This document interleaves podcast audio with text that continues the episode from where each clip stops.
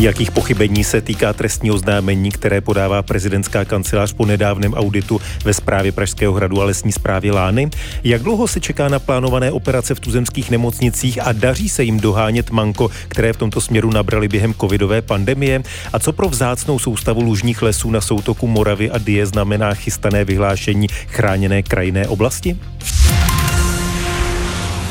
Kancelář prezidenta republiky na základě externího auditu ve zprávě Pražského hradu podá trestní oznámení kvůli podezření z majetkové a hospodářské trestné činnosti. V tiskové zprávě dnes zástupci kanceláře prezidenta Miloše Zemana uvedli, že podezření se týkají porušení předpisů o pravidlech hospodářské soutěže, zkreslování údajů o stavu hospodaření, porušení povinností při správě cizího majetku, krádeže z pronevěry či podvodu. Kancelář prezidenta republiky v tiskové zprávě zmiňuje některá konkrétní pochybení, za která podle ní odpovídají bývalý ředitel zprávy Pražského hradu Ivo Velíšek a bývalá ředitelka odboru Zámek Lány Michala Javůrková.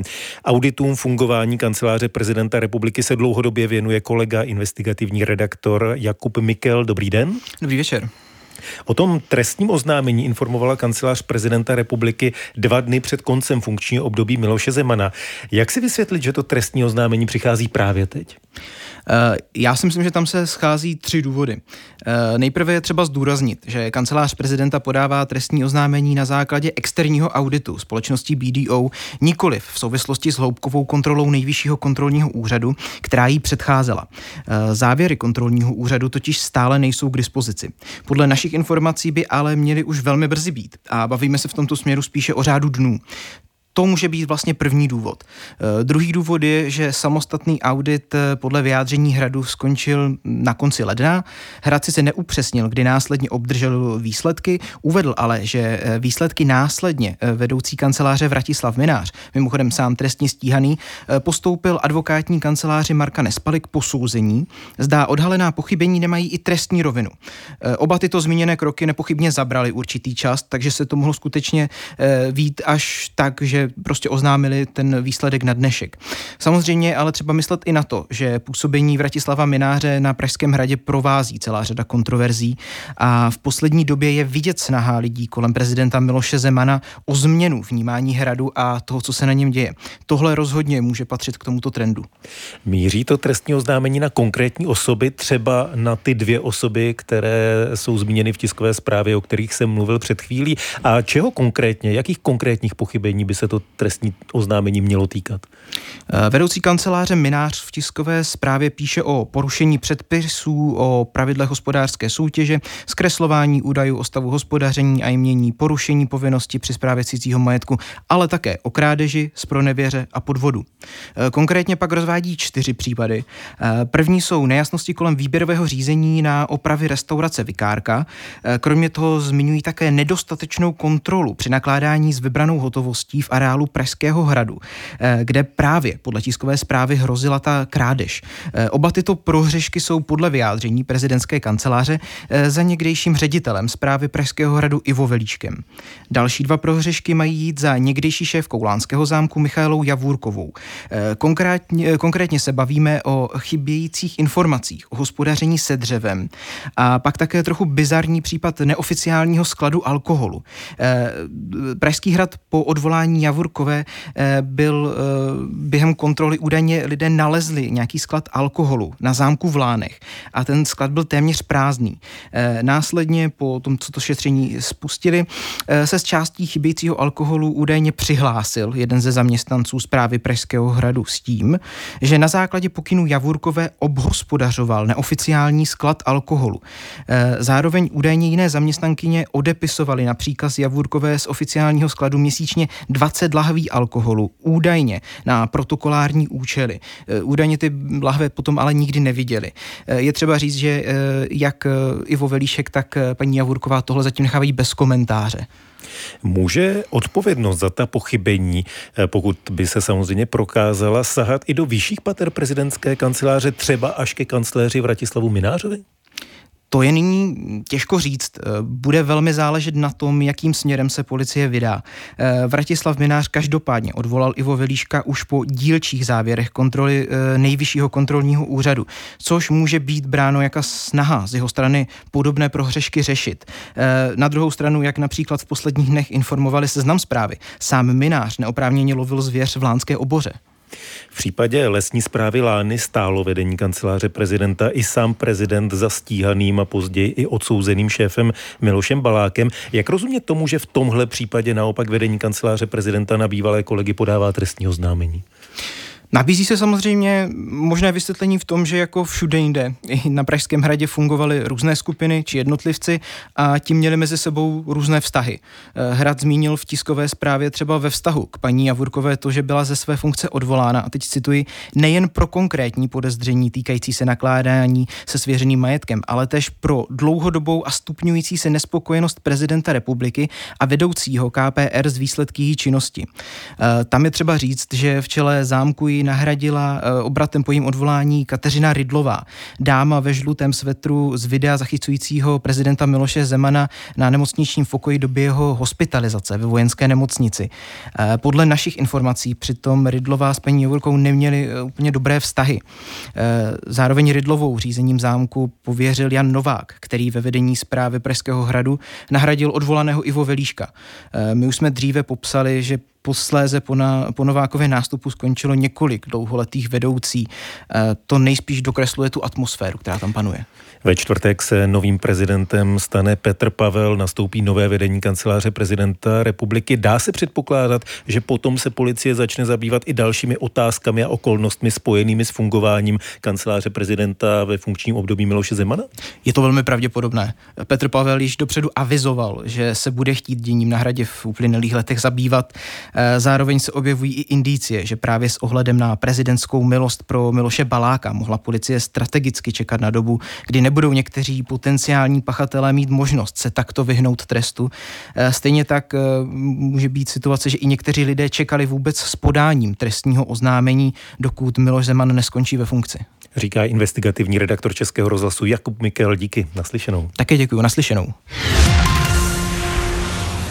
Totální endoprotéza kolena, výměna kyčle, ale také ultrazvukové vyšetření břicha. To jsou zákroky, u kterých se během pandemie v českých nemocnicích nejvýrazněji prodloužily čekací doby. V mnohých případech dokonce pacienti čekají déle, než stanoví limity příslušného nařízení vlády. Dokládá to nová analýza datových novinářů Českého rozhlasu, kterou najdete na webu iRozhlas.cz. Naším hostem je teď předseda představenstva oblastní nemocnice Kolín, místo předseda Rady Asociace českých a moravských nemocnic Petr Chudomel. Dobrý večer večer. Dobrý večer, přeji. V Česku od roku 2013 stanovuje nařízení vlády limity na čekací doby. Jak těžké je pro nemocnice v té současné době tyhle ty limity dodržovat?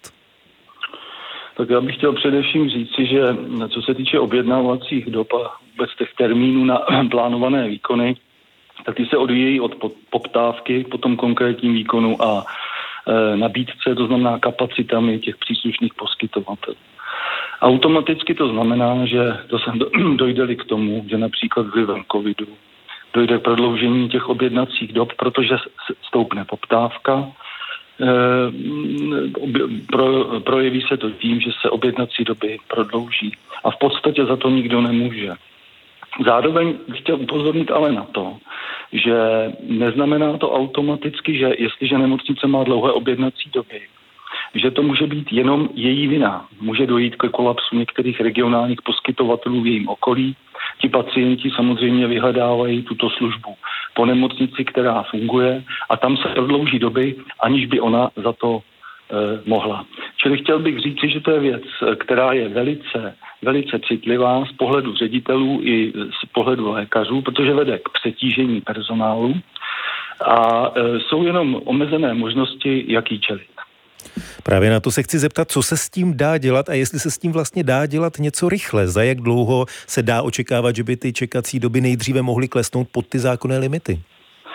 E, nikdo z nás ze zdravotníků ani z ředitelů nemocnici nepřeje, aby e, ty objednací doby se prodlužovaly, ale v podstatě e, je to, je to určitým způsobem reakce na dobu, v které se pohybujeme. E, ta covidová pandemie samozřejmě, to je jeden z velkých činitelů, který nelze nelze pominout při, těch, při délce objednacích dob. Na druhou stranu mám pocit, že kapacity našich poskytovatelů jsou pod se pohybují na horní hranici. Vidím to z vlastní praxe. Někteří poskytovatelé vlivem třeba stáří některých lékařů omezují svoji činnost nebo někteří lékaři v našem okolí zavírají svoje ambulance a ti pacienti samozřejmě se přelívají do nemocnic a ty vystavují tlaku, který, kterému jsme jenom obtížně e, zvyklí čelit. My ho samozřejmě, my, čelí, my mu čelíme, ale jenom za jenom za cenu těch eh, zvýšených dob na objednání. Samozřejmě nám to radost dělá. Na druhou stranu my nemáme kapacity k tomu, abychom v drtivé většině byli schopni eh, rozšířit poskytování těchto služeb, protože to je vázáno na lékaře, na čas a i na přístroje. Náměstek ministra zdravotnictví z Pirátské strany Josef Pavlovic v dnešním ranním interview radiožurnálu doporučoval pacientům, aby v případě, že v jejich nemocnici mají čekat na operaci nebo na vyšetření moc dlouho, aby zkusili najít nemocnici jinou. Eh, máte zkušenost, že lidé cestují desítky nebo stovky kilometrů do nemocnic, kde čekací doby nejsou tak dlouhé? Já nevím, jestli stovky kilometrů, ale tu zkušenost máme, protože jsme považujeme se taky za nemocnici, která se pohybuje, co se týče e, kapacit na horní hranici. A e, v podstatě e, vezmeme-li v potaz, že náš zdravotnický, náš zdravotnický systém je postaven na svobodné volbě lékaře, tak e, pacientům v podstatě ani nic jiného nezbývá a v rámci toho daného zdravotního systému se systémově chovají. A je to opravdu systémové řešení? Nehrozí, že se potom ty čekací doby vlastně přelí do jiných krajů a tam, kde by ten problém normálně nebyl, tak začne být? Eh, já bych se tohohle nebál úplně.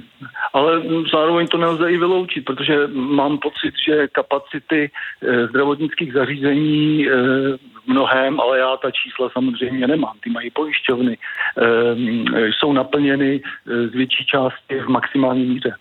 Teď jste mluvil o tom, že data mají pojišťovny. Mohou zdravotní pojišťovny té situaci nějak zásadně pomoci v tuto chvíli? Mohli by pomoci, eh, oni, eh, ano, co se týče třeba těch ten, totálních endoprotéz, o kterých jste hovořil, tam je záruka v tom, že každou endoprotézu, kterou poskytovatel nebo zdravotnické zařízení provede, taky dostane zaplacenu, bez limitace. To znamená, že může jich udělat kolik chce a všechny dostane zaplaceny. To, není, to nebylo úplně zvykem. Ale v ambulantním sektoru tam to tak nefunguje a tam po té, co dostáhnete určitého kritéria, který se, který se pohybuje na zhruba 100% referenčního období, to referenční období je rok 2019, tedy poslední předcovidový rok, eh, tak eh, tam už ty úhrady klesají. Čili eh, tam ta, eh, tam ta, řekl bych, ochota zdravotnických zařízení jít nad rámec výkonnosti v ambulancích nebude, ta, nebude tak velká. Na druhou stranu je otázkou, jestli vůbec na to mají kapacity. Řekl bych personální toho, jak tu otázku pokládáte, tak chápu, že o tom, nebo tuším, že o tom máte pochybnosti. Ještě na závěr ano. praktická otázka, když jsme, když jsme mluvili o tom, že lidé mají najít případně zdravotnické zařízení, kde nebudou čekat tak dlouho. Je možné někde najít a zjistit čekací doby bez toho, že by člověk obvolával jednotlivé nemocnice? Eh, nemocnice by to měly mít, nebo aspoň my to máme na svých webových stránkách a každý čtvrt rok je to aktualizováno. Týká se to jak operační, eh, operací, tak i vyšetření. Čili předpokládám, že to, to většina nemocnic by měla mít.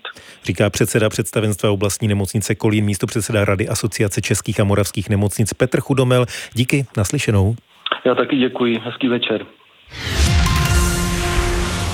Krajina na soutoku řek Moravy a Die, největší soustava lužních lesů ve středoevropském regionu, je označována jako Moravská Amazonie. Mimořádně vzácný ekosystém přišel v předchozích dekádách o více než polovinu původních porostů a dosud byl chráněn v rámci dvou menších národních přírodních rezervací. Dnes ministerstvo životního prostředí oznámilo i na základě jednání s místními obcemi, že v dohledné době nejspíš do poloviny příštího roku tam bude vyhlášena nová chráněná krajinná oblast Soutok jako předstupeň ke stejnojmenému národnímu parku. Po jeho zřízení volají ochránci přírody už několik desetiletí. Já už teď zdravím Elišku Vozníkovou, vedoucí programu Krajina ekologického hnutí Duha. Dobrý den. Dobrý den. Dá se tedy říci, že to dnešní sdělení jednoznačně vítáte, že si říkáte konečně? Rozhodně vítáme, že se ministerstvu v roce 2023 podařilo domluvit se s obcemi a Jihomoravským krajem na ochraně území, které mělo být vyhlášené chráněným už no, v roce 2008, kde přišlo ministerstvo s prvními návrhy a už tehdy bylo ministerstvo s vyhlašováním termín, termínově poněkud pozadu.